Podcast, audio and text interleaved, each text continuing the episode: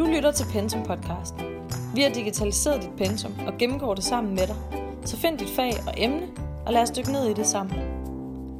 Vi lancerer fagene løbende, så hold øje med nye fag og emner herinde. Podcasten er præsenteret i samarbejde med en faguddannet underviser. Langfredag.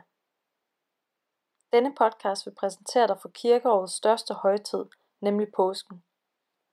Vi kender måske allerede historien om, at Jesus blev sendt af Gud for at frelse os alle, alle blev, kors, blev korsfæstet og genopstod. Men der er meget mere til påskehøjtiden end det, og lad os kigge nærmere på det.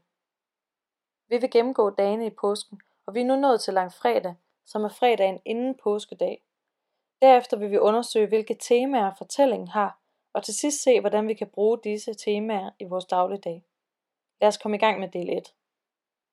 Langfredag er en stille og afdæmmet dag i kirken. På langfredag bliver alderlysene ikke tændt, og der står ikke friske blomster på alderet. Flaget er på halv, og det er det også mange offentlige bygninger. På langfredag markerer vi nemlig, at Jesus blev korsfæstet, døde og blev begravet. Historisk set så havde romerne i tiden før Kristus besat Israel og Palæstina, og en af deres henrettelsesmetoder var at korsfæste folk. Der blev korsfæstet mere end 10.000 slaver og oprørere før Jesus død, fordi korsfæstning altså var en af romernes henrettelsesmetoder. Og det gjorde man også med Jesus, der hang på korset i op til 9 timer før han døde. Jesus bærer selv sit kors gennem gaden med navnet Via Dolorosa, også kaldet smertens vej, i Jerusalem ud til Golgata-højen.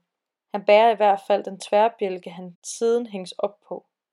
På Golgata slår soldaterne navler, en slags store søm, gennem hans hænder og fødder, så han sømmes fast til korset. Jesus hænges op på korset, og ved hans side hænger to forbrydere. Den ene gør nar af ham, mens den anden påpeger, at de har fået som fortjent, men at Jesus er uskyldig. Han beder Jesus huske ham i paradis, hvorefter Jesus siger, Sandelig siger jeg dig, i dag skal du være med mig i paradis. Her er et uddrag fra Matteus evangeliet. Straks om morgenen, da ypperste præsterne havde taget deres beslutning sammen med de ældste og de skriftkloge og hele rådet, lod de Jesus binde og førte ham hen og udleverede ham til Pilatus. Og Pilatus spurgte ham, er du jødernes konge? Jesus svarede, du siger det selv. Ypperste præsterne anklagede ham voldsomt, og Pilatus spurgte ham igen, siger du ikke noget? Hør, hvor de anklager dig. Men Jesus svarede ikke mere, så Pilatus undrede sig. Der var samling om aftenen, festen hvor Pilatus plejede løslade en fange efter folkets eget ønske. Der var en, som hed Barabbas, som sad fængslet sammen med de oprørere, der havde begået drab under oprøret. Folkeskaren gik nu op til Pilatus og begyndte at bede ham om at gøre, som han plejede. Han svarede til dem, vil I have, at jeg skal løslade jeres jødernes konge? Han var nemlig klar over, at det var af misundelse, ypperstepræsterne havde udleveret ham. Men ypperstepræsterne opbildede folkeskaren til hellere at få Barabbas løsladt. Så tog Pilatus igen ordet og spurgte dem, vil I så have, at jeg skal gøre med ham, som I kalder jødernes konge? De råbte tilbage, korsfæst ham. Pilatus spurgte dem, hvad ondt har han da gjort? Men de råbte blot endnu højere, korsfæst ham. Pilatus ville gerne gøre folkeskaren tilpas og løslade dem Barnabas, men lod Jesus piske og udleverede ham til at blive korsfæstet. Soldaterne førte nu Jesus ind i gården, det vil sige statsholderens borg, og sammenkaldte hele vagtstyrken. Så gav de ham en purpurkappe på, og de flettede en krone af tårne og satte den på ham. Og de gav sig til at hilse ham. Hild dig, jødekonge. De slog ham i hovedet med en kæp og spyttede på ham og lagde sig på knæ og tilbad ham. Da de havde hånet ham, tog de purpurkappen af ham og gav ham hans egne klæder på. Så førte de ham ud og korsfæste ham. De førte ham ud til stedet Golgata. Det betyder hovedskalsted. De ville give ham vin krydret med myrer, men han tog det ikke. Så korsfæstede de ham og delte hans klæder ved at kaste lod om, hvem der skulle have hvad. Det var den tredje time, da de korsfæstede ham. Og indskriften med anklagen imod ham lød, jødernes konge. Sammen med ham korsfæstede de også to røver, den ene på hans højre, den anden på hans venstre side. Således gik det skriftord i opfyldelse, som siger, og han blev regnet blandt lovbrydere. De, der gik forbi, spottede ham og rystede på hovedet og sagde, Når du, som bryder templet ned og rejser det igen på tre dage, frels dig selv og stig ned fra korset. Også ypperste præsterne, de skriftkloge, hånede ham på samme måde og sagde til hinanden, andre har han frelst, sig selv kan han ikke frelse. Kristus, Israels konge, lad ham nu stige ned fra korset, så vi kan se og tro. Også de, der var korsfæstet sammen med ham, hånede ham. Og da den sjette time kom, faldt der mørke over hele jorden ind til den niende time. Ved den niende time råbte Jesus med høj røst, Min Gud, min Gud, hvorfor har du forladt mig? Nogle af dem, som stod der og hørte det, sagde, Hør, han kalder på Elias. Så løb en hen og fyldte en svamp med eddike, satte den på en stang og gav ham noget at drikke i det, han sagde. Lad os se, om Elias kommer og tager ham ned. Men Jesus udstødte et højt skrig og udåndede. Og forhænget i templet flængedes i to dele fra øverst til nederst. Da officeren, som stod lige over for ham, så, at han udåndede sådan, sagde han, Sandelig, den mand var Guds søn. Der var også nogle kvinder, der så til på afstand, blandt dem Maria Magdalene og Maria, mor til Jakob den lille og Joses, samt Salome. De havde fulgt ham og sørget for ham, da han var i Galilea, og der stod mange andre kvinder, som var draget op til Jerusalem sammen med ham.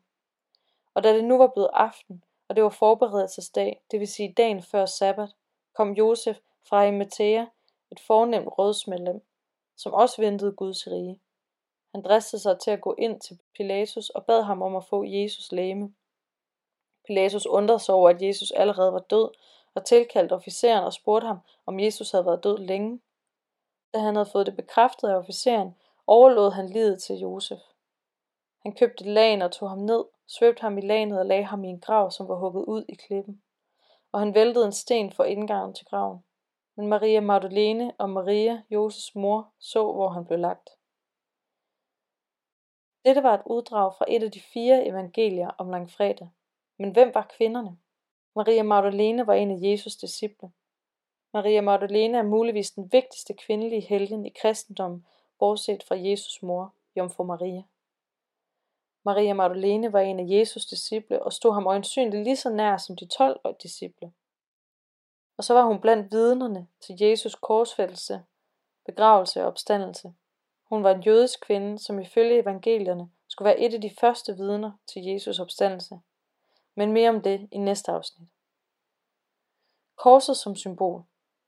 Korset er kristendommens symbol, selvom det er en mærkelig tanke, at et henrettelsessymbol er det stærkeste tegn på liv og tro for kristne. Det var her Jesus døde, men efter sin død genopstod han, som vi hører om påskedag. Og derfor minder korset både om, at Jesus døde for menneskers skyld, og at han genopstod og derfor brød dødens magt. Prøv her at bide mærke i tre ting fra historien og langfredag, som du vil huske fremover. Du får lige et øjeblik til at finde dem.